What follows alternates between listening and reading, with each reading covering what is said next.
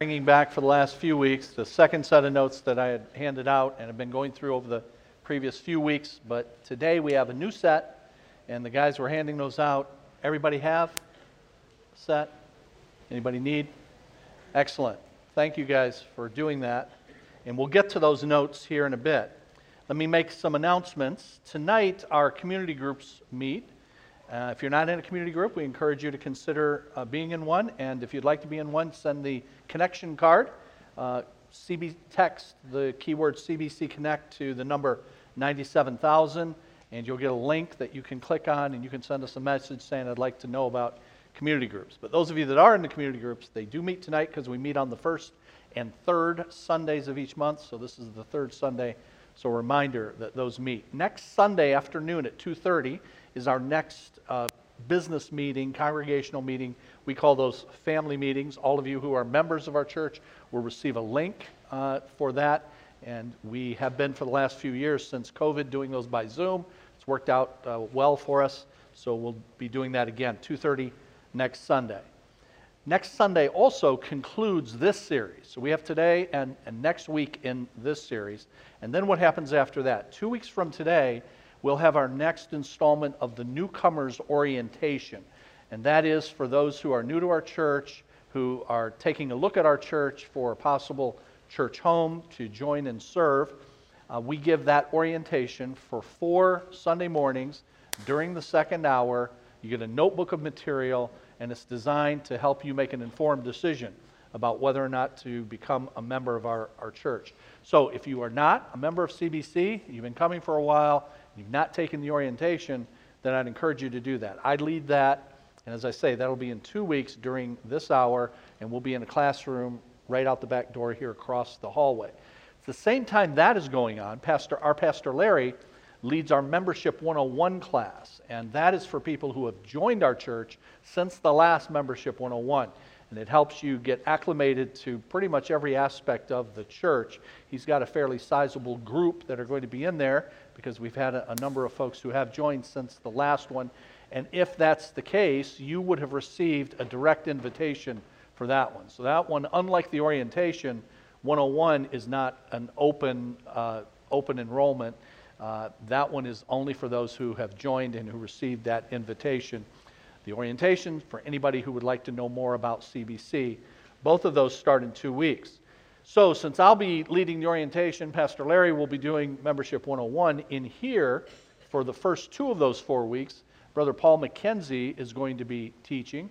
And then the final two weeks, uh, Brother Billy, McK- uh, Billy Cochran is going to be teaching for us. So, those guys will fill in for those uh, four weeks. You have one more Sunday in March, and that is the very last day, March the 31st. So March has five Sundays. The 31st is also Easter. And we do not have our second hour on Easter. We have none of our Sunday school classes or any of that. So we'll just have our Easter worship service at 10:30 that day. The following week, April the 7th, we will start a new series in here. We're going to send mailers out to the community for the What's the Difference series. What's the Difference looks at some church history, and out of that church history, how it is that various denominations developed, and what the denominations believe, what the distinctions are between them.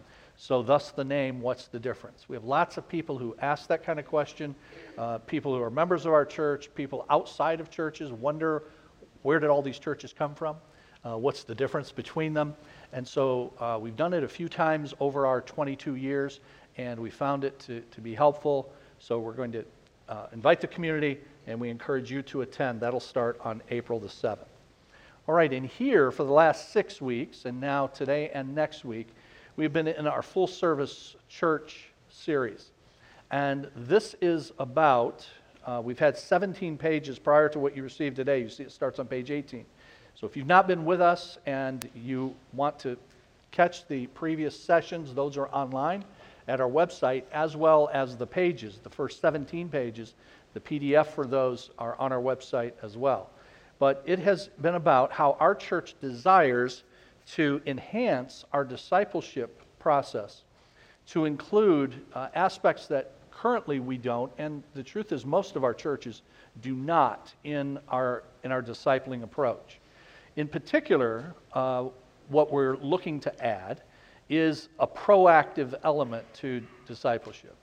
That discipleship is not just when people get into trouble or they have a problem, we then try to help them address it through counseling or something, but rather anticipating as people go through the phases of life the kinds of challenges and opportunities that, will, that they will have. We want to try to prepare them for each of those. That's what we mean by proactive. And there's a lot then that spins out of that, and I want to try to cover some more of that today and next week. So, top of page 18. This is about integrating then life and ministry so that we can come away with a mindset as disciples of the Lord that ministry is life. That no matter what it is the Lord has assigned for you, both inside the work of the church and outside the work of the church, that you see that as ministry. And you see that as ministry as unto, as unto the Lord. And we believe that that is part of the discipling process. And we also believe that it is something that is missing in the understanding of many Christians because we leaders have not taught it well. I'm convinced of that. We have not taught people how their work outside the church fits into what it is God's called us to do. And so as a result of that, you go do your you do your work which you spend most of your life doing. you spend a whole lot more time doing that than being here with me. And so it's really too bad that we don't have a robust understanding of how that fits in. Because I spend so many hours doing it. Uh, there have been lots of attempts to do that, some of them better than others.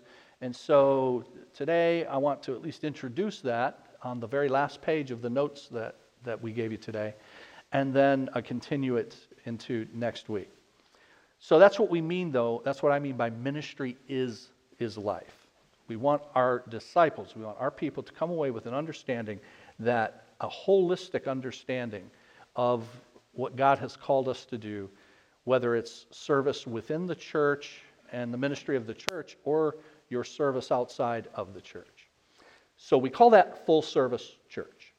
And I say at the top of page 18 that it's based on the following principles that discipleship is to be intentional that most discipleship is done by osmosis.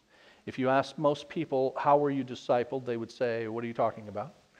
Uh, I wasn't. There was no intentionality to it. What happened is I came to the Lord, I came to Christ. I started hanging around other people who had come to the Lord and come to Christ. I started going to church. Uh, I started behaving similar to the way I saw other people who had been doing this for a while behaved. I started talking the way they talk gradually I started picking up concepts and principles and learning things about the Bible. You do that long enough, you do that for uh, a lot of years, and by osmosis, then you will be discipled. Uh, and that's the way most of us were discipled, just by osmosis, just by hanging around, just by being there. Listen, that's fantastic. I mean, that's, uh, thank God for the sanctifying influence of being around other Christian people who want to please the Lord and who talk about the Lord, and you pick things up that way and you, and you learn things that way. But for me, as a pastor, given the responsibility to lead a flock of people in what Jesus gave as his final command before he ascended back to the Father make disciples. I'm departing. you make disciples. Well, that's pretty heady, isn't it? And he's left that for us to do make disciples. And so, make disciples, baptize them in the name of the Father, Son, Holy Spirit, teach them to observe everything that I have commanded you. So, for me, that requires then more than osmosis, it requires intentionality. See someone come to Christ and then have pathways for them to move forward in, in Christ. That's what we mean by intentional. Second principle is, is that as I've alluded, it's to be both proactive and reactive. So, the, a person, all of us, as we go through life, we are going to encounter phases and we are going to encounter crises. Phases and crises. Most of the time, the way we help people is, is in the, the second one, the crises. So you go along through life and you hit some kind of crisis, as all of us do living in a fallen world. Those crises may be of our own making because we, we have sinned or we've just done something foolish that now we have to, have to deal with. And so we come for help, as we should, to brothers and sisters, perhaps to church leadership. We come for, for counseling, and that's reactive disciple. We're reacting to what's happened, what's come upon you. That is always going to be needed because in a fallen world, you always have that kind of stuff going on. That is why we want to do it well. And we are in the process of forming our church's counseling center. Counseling is all about reactive, okay? Reactive discipleship. What we want to add is that proactive piece, anticipating not the crises, but the, the stages, the phases that the average person goes through in life, and preparing them for those phases before they get there so that they are not surprised, so that they are not derailed, and that they can move through that phase and on to the next one.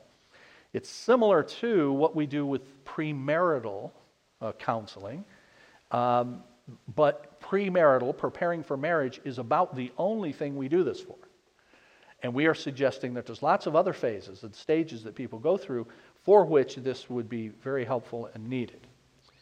Discipleship is to be lifelong. That is, we want to have this for all of those phases. Identify the phases and then have that preparation for all of the phases that are identified. And it's to be done by the church, church based. When, when Jesus said before he ascended back to the Father, Matthew chapter 28, verse 19, make disciples, then notice what happens next in the, the chronological outworking of the plan of God. What happens next is the establishment of the church. Jesus says, make disciples, and then, then God establishes the church a few weeks later, just a few weeks after that, on the day of Pentecost in Acts chapter 2.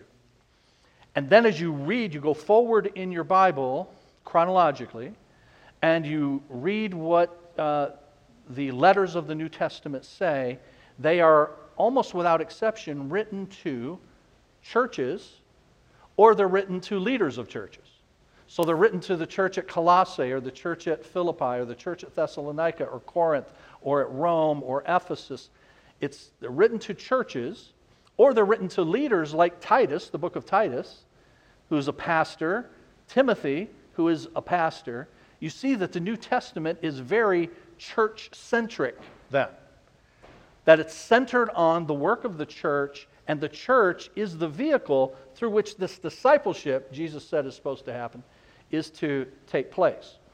So, we as a church, then, with all of that, I told you in previous weeks, you see the three things we want to offer at each of these stages, phases. Instruction that's targeted to the opportunities and challenges ahead in that phase. We gave an example of that for someone who has in the infant and toddler stage and I gave some example of the kind of teaching we would want to do on an important issue like authority and submission for a parent to their, to their young child. We want to offer that kind of targeted instruction at each phase. Secondly, we want to offer support from those that are currently in that particular phase and those who are already past it. So have groups who are going through it, but then also people who've gone through it. And those people who have gone through it will not all be people who did it right. In fact, for all of us who have gone through the various stages, we can look back and say, I should have done some things differently. But I can help you with the things that I should have been done differently by telling you those ahead of time. So rather than the old experience is the best teacher, which means you'll find out, just experience it, that's what we mean by that most of the time. Experience is indeed the best teacher if it's someone else's experience. If I can learn from somebody who already went through it, why should I make the same mistakes that they made if they're willing to tell me what those, what those are? So, support from those in and past that particular phase, and then resources targeted toward each of the phases for ongoing development in the form of videos, blog posts, podcasts, counseling journal articles, books, and I gave a large sample of those on previous pages in the notes you received uh, targeted toward infants and toddlers, and we had about two and a half pages worth of resources for that, I think. So, here, over the next few pages, I want to offer the phases that we've, stages that we've identified. Now, you notice that I've got a small asterisk there. Did you guys, did you guys hear how I pronounce that asterisk? I'm just saying that's the way you pronounce that. Because there's no such thing as an asterisk. All right, move ahead. I'm, i feel better. We Just... so I have that small asterisk there. And if you look down at the bottom of page 18, it says that I've solicited from CBC ministry coordinators who serve our infants, our retirees, and everyone in between to get their thoughts on the challenges that are faced at every stage of life. Some of those suggestions will be added to these lists. So if you're one of those coordinators in here, you gave me feedback, which a number of people did. Uh, I had already prepared my stuff. We've been preparing that for a number of years. But we got some very good feedback. And you don't see your stuff in here, don't be mad at me because I just haven't added it in yet, okay? But I, but I have it. So here are the, the phases. Obviously, starts at, at birth, first year. And what are the kinds of issues that a parent is going to face when they have a new, a new child ahead of time? I mean, there's a myriad of them, but here are some of them. Fear. The parent is fearful. Hey, can I do this? Am I going to be any good at this? How badly am I going to mess this up? This God has put this child in my hands, and I got to get I got to get it right. And so there's understandably some apprehension and, and some fear, especially if you have not had good role models for that. But every parent, good role models or no, uh, it is a heady thing to have uh, be entrusted with a child. Support from parents. Do we have support from parents or not? And for those who do not have support from family members, uh, perhaps you live here and they, everybody else lives elsewhere. Uh, or perhaps you're estranged from the rest of your family for whatever reason. But support is enormous for young parents uh, with their, their first child, and many people, unfortunately, don't, don't have it. Nurturing, meaning uh, it, it, this is, is more the, the personality of the parent, uh, and whether or not the parent is a nurturer. Not everybody is. We, we generally, generally speaking, not being sexist, we generally identify the nurturing gender as, as the females. That's generally true. But not all women are, are as nurturing by nature. That's just not their personality. So therefore, there's going to be a struggle that, that goes with that. That uh, you know, those that are naturally nurturing. My wife is naturally nurturing. And so that helped her with our girls, it helps her with our grandkids, because it just comes naturally for her. But if it doesn't come naturally for you, that's something that you'll want uh, help with. Finances for, for childcare. Are we going to be able to have you know, one of the parents uh, stay, stay at home? If not, we're gonna, are we going to have to pay someone to do this? And that can be a burden. And you need to know what the options are and the pros and cons for that. The marriage dynamic. Uh, uh how is that going to affect us now that we have a child? We were able to get by not fixing some things in our relationship, perhaps, before we had a child. Now we have a child, and those cracks that we had in the relationship can now become wider as a result of having this, uh, having this, a new person in our family. Social life, am I going to have one? you know, now that I, now that I have a child? Uh, the personality of the baby, what's that, what's that going to be like? So there are different personalities of babies. Some babies are, are very easy, and uh, those of us that had hard babies hate the people that have easy babies. Uh, we, we don't want to hear. If you have an easy baby, none of us want to hear about your easy baby, okay?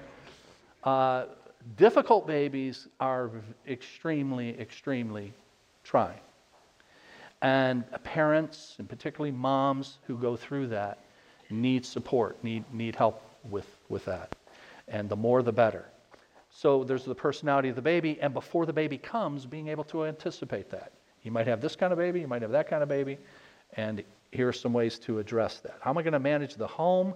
Because it's going, you're going to have these responsibilities for this little one that is completely dependent on you, and so you're not uh, probably going to be able to do the kind of chores and housekeeping and all of that that you were accustomed to before the baby came along. That can be very frustrating for both of the, the parents. So be aware of it. Identity crisis image, you know. So who, who am I now? Now that we have this baby and everything and our time and focus is on this baby, what independent identity do I have as a, as a adult parent here? And that can get lost com- completely. So we can prepare for that. Are there going to be some things like postpartum, just uh, extreme fatigue, depression that, that goes with that? None of those are uh, uncommon. Loss of freedom that you had before you had a baby. I mean, before you had a baby, you could hop in the car and just do stuff. There is no such thing as hopping in the car with a baby. There's no such thing because you've got this, you've got this uh, rocket cockpit in the back of your car that you deposit the baby in every time you go somewhere. Now I say rocket cockpit because it's surrounded, you know, with protection. You have to buckle it in from about eight different places. I mean, last night Lainey and Kit were at our house. And I always go out to the car with them. I carry Kit out to the car, and she says, fly. Kit says, fly. And so she's the flying baby, and I fly her into the car and I put her into the seat, okay? And, and, and I don't know how to buckle the stuff. There's just too much stuff to buckle. And so Lainey comes behind me, and then she's buckling, and she's buckling for like 10 minutes, okay? it's freezing out here, and she's buckling. She's got all this stuff to buckle. And here's the other kicker my daughter, Lainey, and my son in law, Clay, and their daughter, Kit, just moved one block away from us. She's driving one block. But she's got to get this cockpit ready, okay? I mean, you never know what's going to happen around Dover Street and going around the corner. So, uh, and that's all, that's all good. But the point is, you have to do that every time you get in the car. And then if you have two or three, and you're doing the buckling, right? So freedom is gone. The idea that I can just jump in the car and go places, I can't do, I can't do that anymore. So you've got to be prepared for, for that.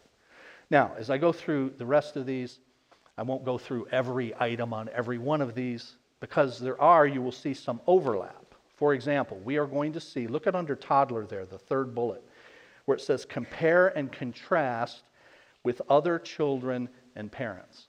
So, this is also something that goes with that phase. Now, my child's personality is starting to come out, and other people who have children around the same age in church, you know, my peer group, my social group, and there's comparing and contrasting going on. You know, and is, is my child at the same level their child is? Is my child speaking at the same, able to talk at the same time their child is? You're, you're starting to do that. Uh, you can be- become worried about your own child. Uh, you can become resentful of other people whose child might be, you know, ahead. There's just all kinds of those things going on. And as the child approaches three in this toddler stage, which goes up through three, now they're becoming self aware also. And they are comparing and contrasting themselves to other little three year olds, uh, too. So it's something that you're going to have to face the comparing and contrasting between the parents, also the children. Another word for that is just peer pressure, peer interaction, and you will see that show up under several of these phases because that is sort of a constant through, through the, the phases. So some of these will, will overlap. You see the toddler phase there. Because we talked about authority and submission and all of that, we, we've already covered much of that. Kindergarten, the four through six year olds, there's separation because now I'm going to be going to a half day of kindergarten or most, are there even any half day kindergartens anymore? Uh, there used to be, but now it's all full day kindergarten. So, so my child, who may have been with me for, say, the first four years of their life, is now going to be gone for six to seven hours a, a day in school. And that is what I mean by the separation, preparing for that on the part of the parent uh, and as best we can on the part of the child as well. peer interaction and relational issues. Child gets into kindergarten, their personality has long shown up for a few years now, and now they're in with other kids, and the dynamic of them relating to those kids start to show up, and difficult relational issues can surface. My dear wife, those of you who know my wife know that she is just very sweet. She is. She is very sweet. She's fantastic. Kim is fantastic. She's not in here. You guys tell her I said that, okay? She's fantastic. She is. She's just absolutely fantastic. But it, it hasn't always been that way. So don't tell her I said this part. Because when she was a kindergartner, see, one of Kim's struggles is being bossy. And when she was in kindergarten, she was a boss. She is the second of six children. And her mom had these children just in rapid succession. Kim was born 10 months after her older sister. And her mom had, so she had younger siblings already, infant, toddler siblings below her. She has that nurturing kind of, but she developed this boss thing too. So her mother tells the story of Kim being in kindergarten, and they would take naps in kindergarten. They, would have, they all had mats that they laid out, and they would take naps. And Kim is going around the room telling kids where to put their mat. And if kids didn't want to put their mat there, she insisted that they put the mat where she told them to put it. It got bad enough that the kindergarten teacher had to call my mother in law to calm her boss daughter down in kindergarten. Okay? So, really, stuff like that will show up relational issues with the personality of your, your child. As they're older now, they're spiritually more aware. Parent groups form. That can be good in that you've got parents who are hanging out to support one another, but maybe you're being left out or you don't have the kind of support that you, that you need. If they're going to go, be going into kindergarten, you've got to think about where that's going to be. Where is school going to be? Are we, do we want to homeschool if we can? Uh, and is, is the public school in our area something we're comfortable with? Can we afford to send them to a private school? You got to figure out the schooling options. And then the schedule, all kinds of extracurriculars uh, begin even at that, at that age. Grade school, first through fifth grade. Notice more comparisons and peer pressure going on. But now, you know, learning disabilities can come to the fore. And there can be real uh, challenges with that because they're having difficulty making, making the grade. Societal exposure, uh, friends, culture, social media. Uh, how are you as parents going to, what are you going to allow them to do? How much exposure are you going to allow? And then there's the third bullet says schedules, and then the last bullet says parents living vicariously through their children. Those are related. So, can, what can happen in those early years, grade school years, is you have a parent who wants their child to experience what they experienced as a child. And so they kind of force, though, can force what were good experiences for them on their child. So if you were somebody who played sports, if you were somebody who danced, uh, you, were, you were in ballet, uh, whatever, you swam, you enjoyed all of that, now you're imposing that on your, on your child, but your child's personality may not be any, any of those. And it's very easy to live vicariously through your, your child, create a bunch of activities for them to do along those lines, and now your schedule becomes a challenge. And now you're trying to juggle an, an increasingly busy schedule. The choices made here set precedent then for later stages, like middle school. We already mentioned social media above, but under middle school, first thing there, you see technology and, and social media. So the earlier that you're aware of the dangers and advantages of social media, there are advantages. You know, there are advantages to your child having a cell phone. If nothing else, if there's an emergency, they can, they can call you. If they need to get a hold of you, they've got a way to do that. So there is an advantage to that. There's a ton of disadvantages to it as I've talked about in previous weeks. We need to be aware of that, and you need to decide what you're going to, do with that. And, you know, but certainly by middle school, you know, girls and boys are being attracted to each other, or there might be dealing with same sex attraction. And so, knowing how you're going to deal with those ahead of time, what your policy is going to be about dating, that peer pressure is intensified because of uh, puberty and the onset of that. Now, body image becomes a really, a really big deal. You know, how well or do I a- appeal to, to others? They need now to, be, to begin systematizing truth. Uh, at, up to this point, if they've been raised in a Christian home, they've gone to church, they've gone to Sunday school, they've gotten lots of stories about the Bible. They, if they've been since an infant in school, in Sunday school, and in a Christian home, then they know a lot about the Bible. But now you want to systematize that. You want to see it put under theological headings, and so they can see how it fits together for their life and what they're encounter, beginning to encounter in increasing fashion in life. Choosing my religion, by that I just mean they now have to make the faith their own. You know, if they haven't already in elementary school, they're going to uh, need to do that because they've been, and still in middle school and high school, they go to church because you do.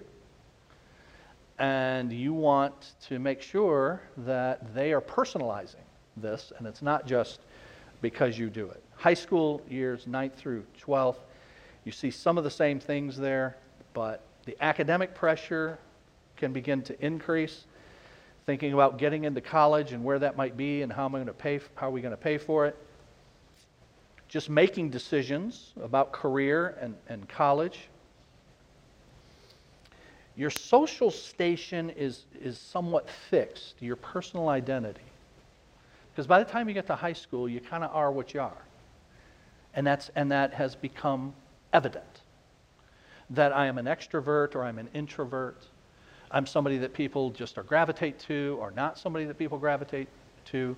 And that is becoming more, more fixed. And depending on how a child handles that, then it can have ill consequences for them. They're leaving childhood and they're starting to become a, a young adult now, get, getting further involved in sports and extracurriculars maybe a job at age 16 or, or 17. You see the need for worldview and apologetics. That follows off of the need to systematize truth in the middle school years because they are increasingly being exposed to other ideas. And so they need to know what they believe, what the Bible teaches, to counter false teachings that they, encounter, that they are exposed to. Again, the opposite sex, same sex attraction, dating, all of those are still issues. College and career, and in college and career, we've divided it from the parent uh, and the, the young adult. Each of them have their own now because you've got two sets of adults trying to deal with their own sets of things. This college and career child may be living in your house. You may be financing, if they're going to college, you may be financing that. So both of you are a team. You've partnered to try to help them take the, the next steps. So both of you have challenges. So for the young adult, you see some of the ones that we have there, and then for the, the parent. Preparing for marriage, you know, premarital counseling goes through typically these kinds of these kinds of things. Bottom of page 20 for singles.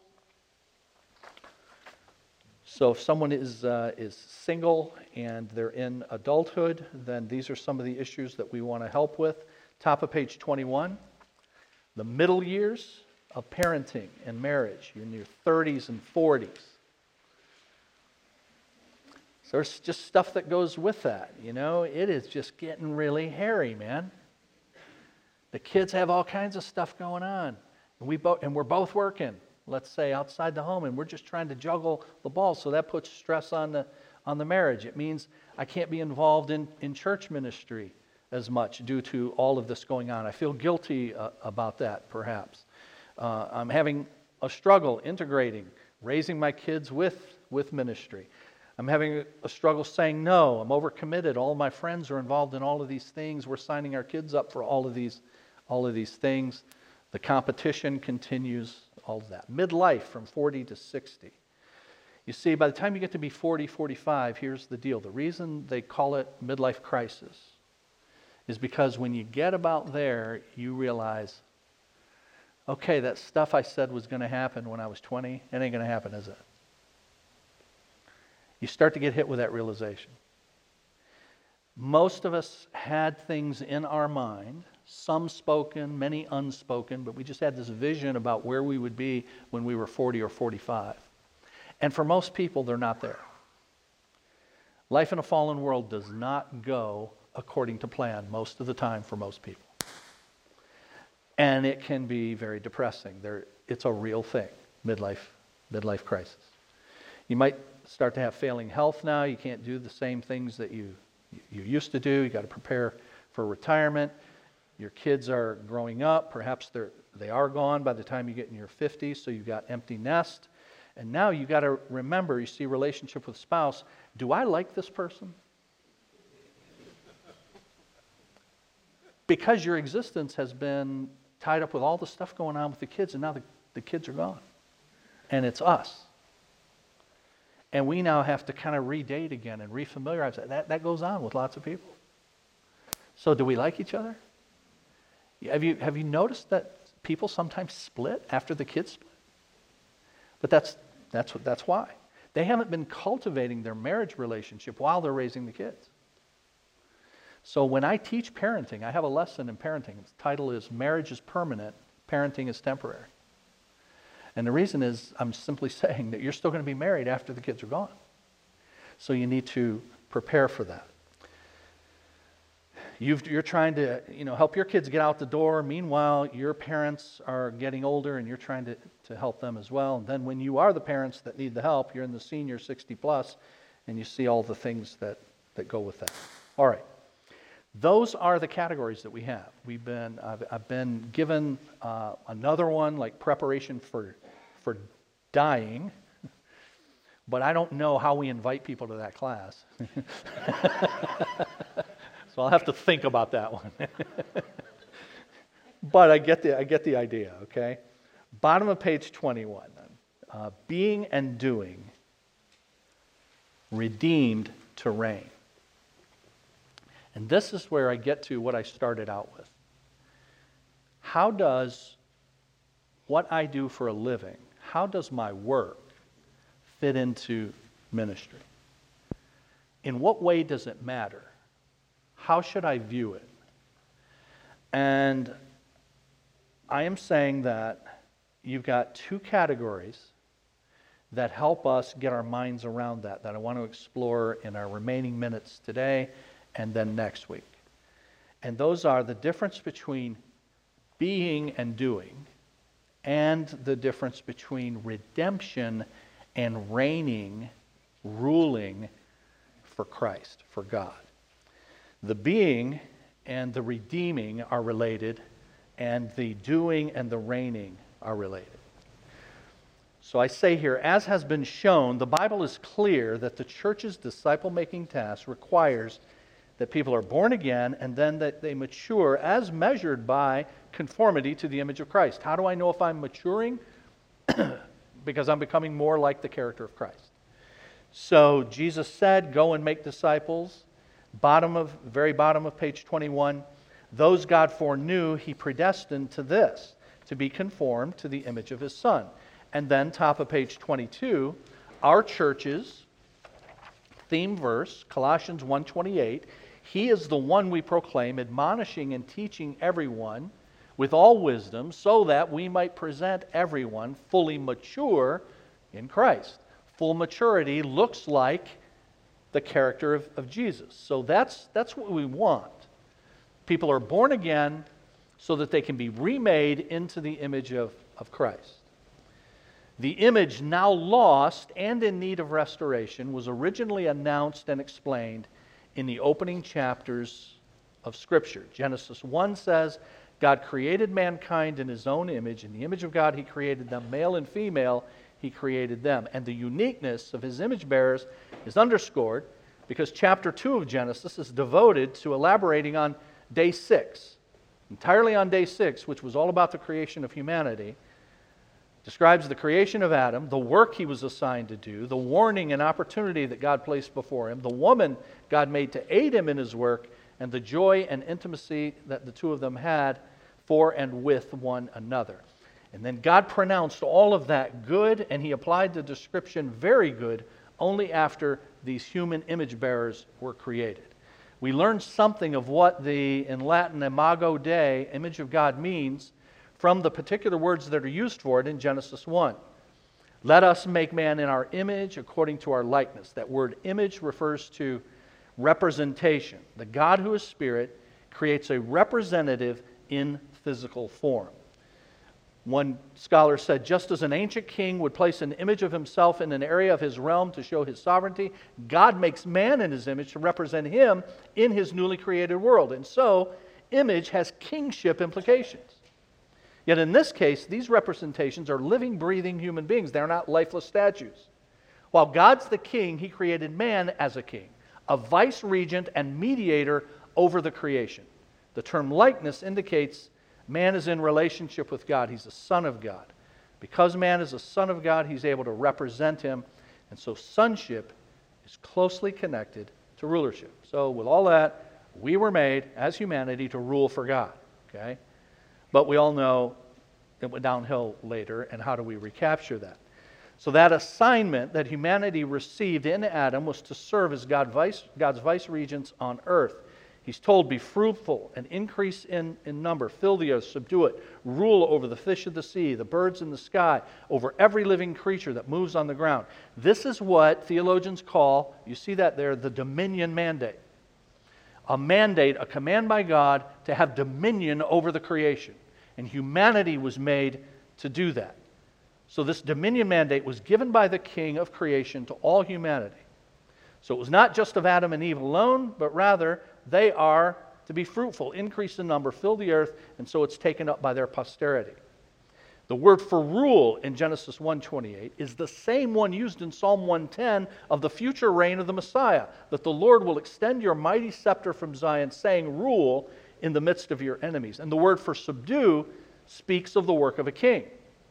And so that same scholar Michael Vlach summarizes well the connection between the image and dominion. This relationship between the image of God and ruling over the creation is so close, some have concluded that the image of God is the function of ruling, but the function of ruling is probably a consequence of our having been made in God's image. The main point is this that man is God's image bearer, created to rule the earth on God's behalf. All right, so, top of page 23. That's the background. You guys know most of that background but I just want to emphasize the idea of ruling, dominion, reigning. God gave us that to do. That's the way it was supposed to go. So, we are, top of page 23, made in God's image to rule on His behalf. And we're restored to His image to do the same. Redemption is for relationship with God, but it's also for ruling and reigning in what the Bible calls the future restoration of all things, we will image God perfectly, and so we will be able to, as the Bible also says, reign with Him. And all of that raises a profound question that I'll set up here and then we'll deal with next week. A profound question regarding present Christian discipleship. In what way do Christians rule for God now? The dominion mandate is still applicable. But given the subsequent fall and the intrusion of sin, in what way does it show up? Is all work that is done ethically and in at least some way for the glory of God, is it all equal? Is a Christian chief executive officer's speech to shareholders just as important as a gospel sermon? Is pastoral or missionary work more important than other work? Since most are neither pastors nor missionaries, can our work nevertheless be seen as sacred? And the answers to those can only be found in a clear understanding of how the redeemed rule now. And in the words of my new friend Jonathan Leeman, who we had a few weeks ago here speaking on politics, uh, that understanding includes these things that I'd like to expand on the next week. Okay? But think about those questions. You know, how does the, does, does the work of a pastor or missionary, is that better than the work of an accountant? And if it is, how so? If it's not, then in what ways are they the same? In what ways are they equal? And these have been questions that have plagued Christians for a lot of years. And that's the reason many people go through their work life and they don't see the connection between what it is they're doing for most of the hours of their week and what it is God has called us to do as His people uh, during this time before He, he returns. So I want to get into that uh, some more next week. So bring that at least that last page back with you next week if you remember it. If not, we'll have some more copies. Let's pray.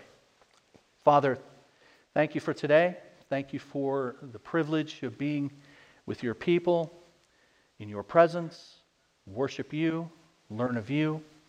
Thank you for this hour, for us to think about how you have designed life and the phases of life as we, as we grow from infancy into, into our elder and senior years, and all of the things that are normally experienced in between, and how, Lord, we want to please you at each of those stages.